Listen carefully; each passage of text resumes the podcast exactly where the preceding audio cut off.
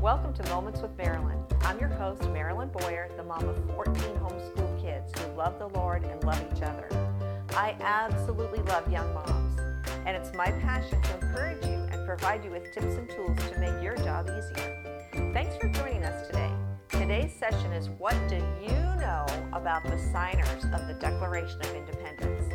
But before we begin, let me remind you that our podcast can be found on our YouTube channel, our Facebook page, Google Podcasts, Apple Podcasts, and multiple other platforms as well. I am excited about this topic. Our family has been incredibly blessed and challenged by the ministry of David Barton of Wall Builders. He has volumes of primary source documents in his library from the founding period and he has substantiated the information he shares. Rick and I had the privilege of going to wall builders and getting to see some of those documents and things. It was so fascinating. It was one of those things on my bucket list that I wanted to do in my lifetime. But I would highly recommend his website to you. It's wallbuilders.com. And I believe God raised him up for this particular time in our history to help us uncover the truth of our past that's been hidden from us who grew up going to public schools. So I was listening to one of his presentations. It was back in 2018. And he showed the picture of the signing of the Declaration of Independence. And he said, How many of you know any of these signers? And I could pick out Benjamin Franklin, Thomas Jefferson, and John Hancock. But that's all, three of the 56. And then he went on and he told some of their stories. And I was fascinated. But you know, I couldn't shake it. I wanted my children, I wanted my grandchildren, and I wanted this current generation of homeschool kids to know who these guys were. You know, they sacrificed so much for our freedom, and we don't even know who they are anymore. It's just, it's so sad. So I got counsel from David Barton about where to begin research. I decided that I would write a book about the signers of the Declaration. And you can see it behind me. It's for you, they signed. So that was the beginning of a year and a half of research and delving into the lives of these 56 men. And he told me about this nine volume set of books that was written in the 1800s. And it was written by a man who personally interviewed either the signers or their family members to get his information about them. And I had to kind of piece together, find them on antique book sites, um, but I finally found them all. And then I began my research, doing one at a time. And, you know, I felt like I was uncovering hidden treasure. And I was. You know, many of them in their last will and testament wrote doctrinal statements about what they believed about Jesus Christ. And I was so blessed and tremendously challenged by the lives of these men. When I went back over and read what I had found out, what I'd researched, character just stood out and struck me that these men were people of character. They valued character. They strove to be men of principle and godly character. So I turned my book into a year's worth of character studies for families to learn together. And it comes with a free ebook. This way, families can print off pages, like we've got coloring pages of all 56 of the signers. So you can print off the coloring pages, and while you're reading about the signer, your kids can color their pictures and hang them on the refrigerator and learn to identify them so they won't, like me, look at that picture and say, I don't know any of those guys, but two or three. So that the whole study is designed to help the family discover our godly roots and learn character together. The founder's purpose to be useful servants, you read it again and again in their writings. They were committed to God, like about 95% of them were born again by their own words and they wanted to spend their lives serving the Lord. And this is what we need to communicate to our kids. You know, the night after the Battle of Bunker Hill, John Adams wrote to his wife Abigail. And an interesting read is the letters between John and Abigail. They were apart for much of the time of the War of Independence, but they were prolific writers and wrote each other letters. So you can learn so much history just from reading their personal letters. But he said, I'm well aware of the toil and blood and treasure that it will cost to maintain this declaration and support and defend these states. Yet through all the gloom, I can see rays of light and glory. I can see that the end is worth more than all the means. His son, John Quincy Adams, later wrote, Posterity, you will never know how much it has cost my generation to preserve your freedom. I hope you will make good use of it. That statement just pierced me deeply. You know, we've forgotten the cost. In most cases, we never really learned truly what the cost was. We grew up ignorant. God grant that we can change that fact and rediscover these truths and teach them to our children so that God will once again pour out his blessing on our land. You know, our freedom was bought with great personal sacrifice, and the founders were mindful of this. They were mindful that God was in their midst. The First Continental Congress opened in prayer, and it wasn't a routine prayer, it lasted three hours. This is the Continental Congress of the United States. Um, it was reported that even the Quakers had tears in their eyes. They read through four chapters of Scripture and they drew strength and special encouragement from Psalm 35. They felt that God had spoken to them, giving them courage that they could succeed. And throughout the whole struggle for independence, they acknowledged the moving of God in their behalf. It was customary for Congress, after it was established, to appoint days of fasting and prayer in giving thanks to God for his direct intervention on their behalf. In a letter from John to Abigail, he recounted to her the unexpected victories after repulsing the attack on Fort Mifflin.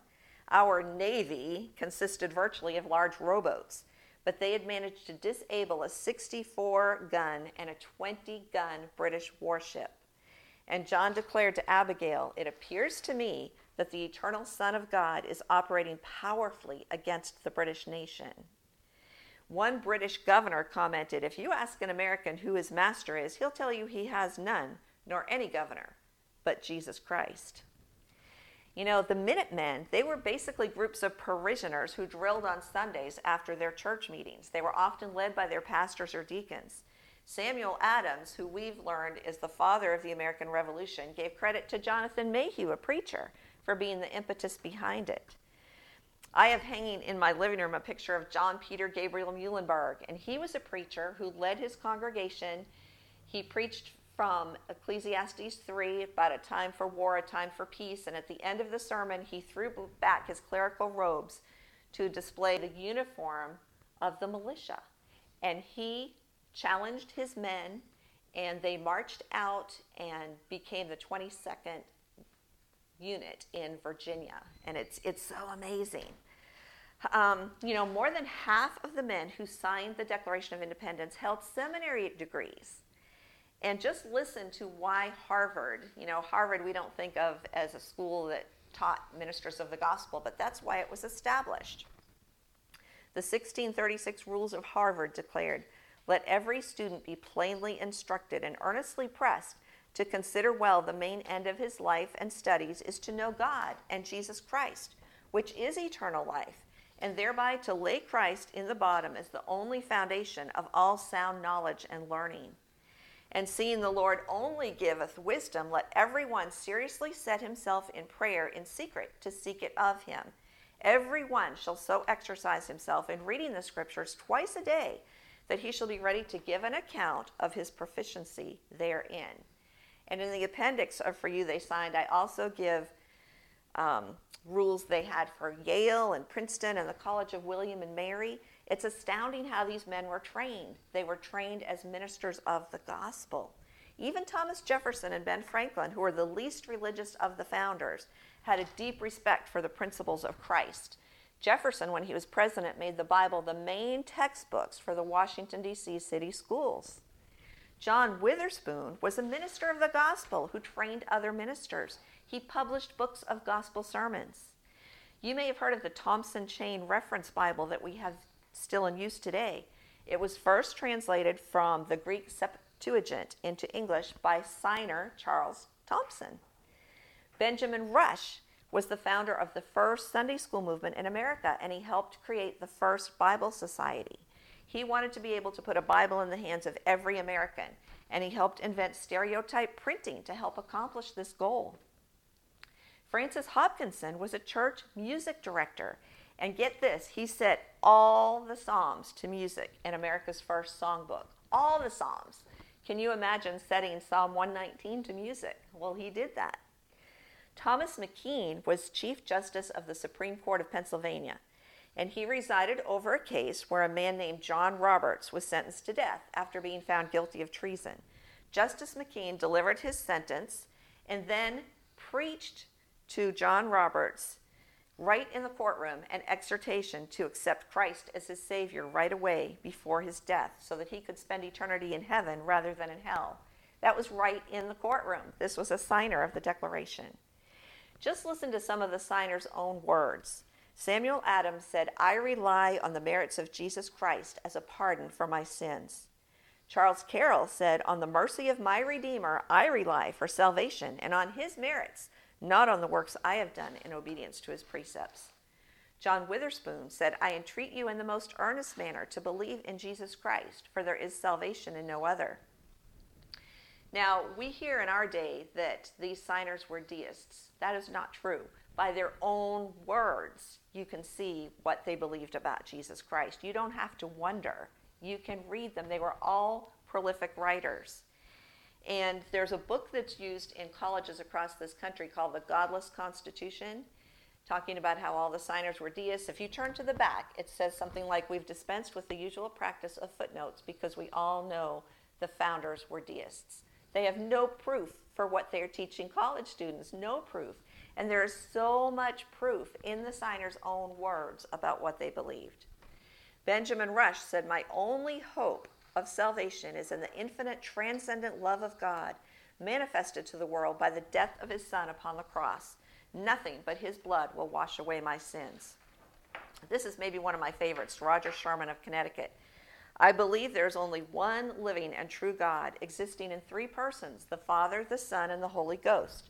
And that at the end of the world there will be a resurrection from the dead and a final judgment of all mankind when the righteous shall be publicly acquitted before Christ the judge, and be admitted to everlasting life and glory, and the wicked be sentenced to everlasting punishment. Now, does that sound like a deist to you?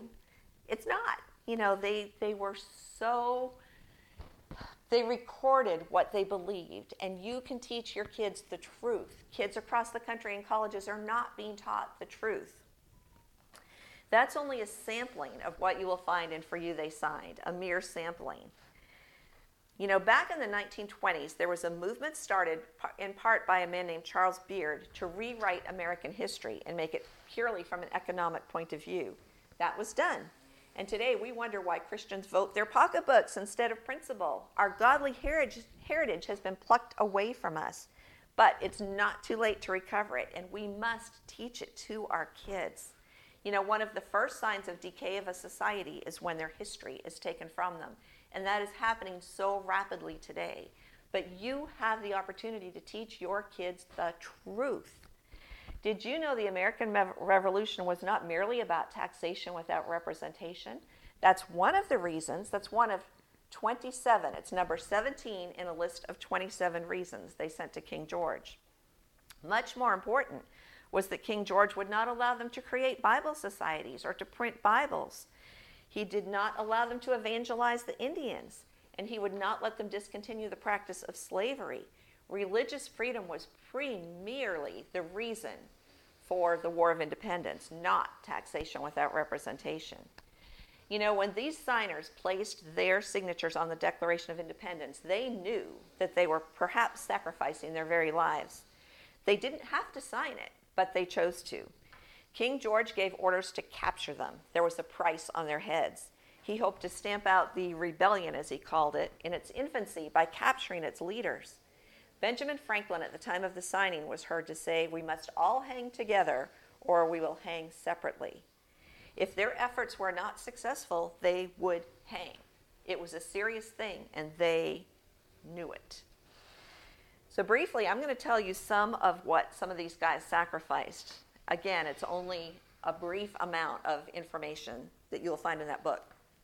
Abraham Clark, he was from New Jersey. Besides laboring greatly to gather supplies General Washington's army needed, he had two sons who served as officers in the Ar- American Army.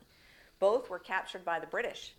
Because their father was a signer, they were subjected to especially brutal treatment and confined on the British warship Jersey, where we lost more men than in battle over 11,000 men died on the Jersey because of the loathsome treatment they received there. His son Thomas was the captain of the artillery, and he was put in solitary confinement in a dark hole of the ship and was not well fed.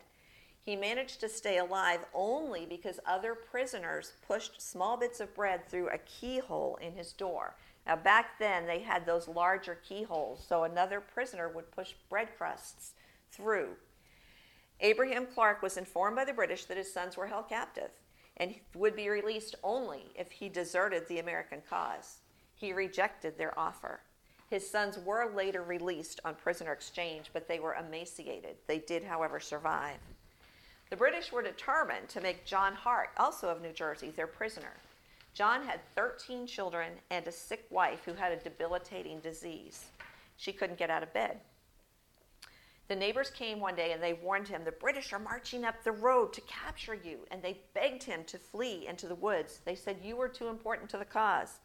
And he said, No, I have to stay here and take care of my wife. They said, They won't let you take care of your wife. They're going to drag you away. We will take care of your wife. So he fled to the woods at the last moment and he was hunted with fury. He was often in desperate need of food. He never stayed anywhere for long. One night in December, he found himself in the presence of a dog who was his companion for a time, and he had to sleep with the dog to keep warm enough to survive. Finally, after the Battle of Princeton, when the, Jersey, the British evacuated New Jersey, he went back home to find that his wife had died, his children had been scattered by the British, his farm was pillaged and destroyed, his own health was poor, and he died before ever seeing the victory of the end of the war. But he never repented the course he had taken.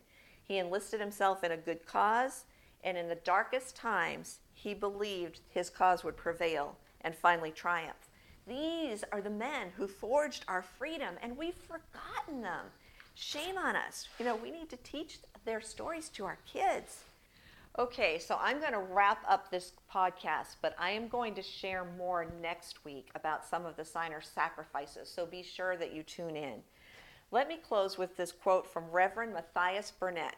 In 1803, he gave us this warning Finally, ye whose high prerogative it is to invest with office and authority, or to withhold them, and in whose power it is to save or destroy your country, consider well the important trust which God has put into your hands. This is so true for today. To God and to posterity, you are accountable for them. Let not your children have reason to curse you for giving up those rights and prostrating those institutions which your fathers delivered to you. You know, we must take heed today. We are on the very brink of destruction of, as a nation if we don't rise up and stand in the breach. Isaiah 58:12 admonishes us, "And they that shall be of thee shall build up the old waste places.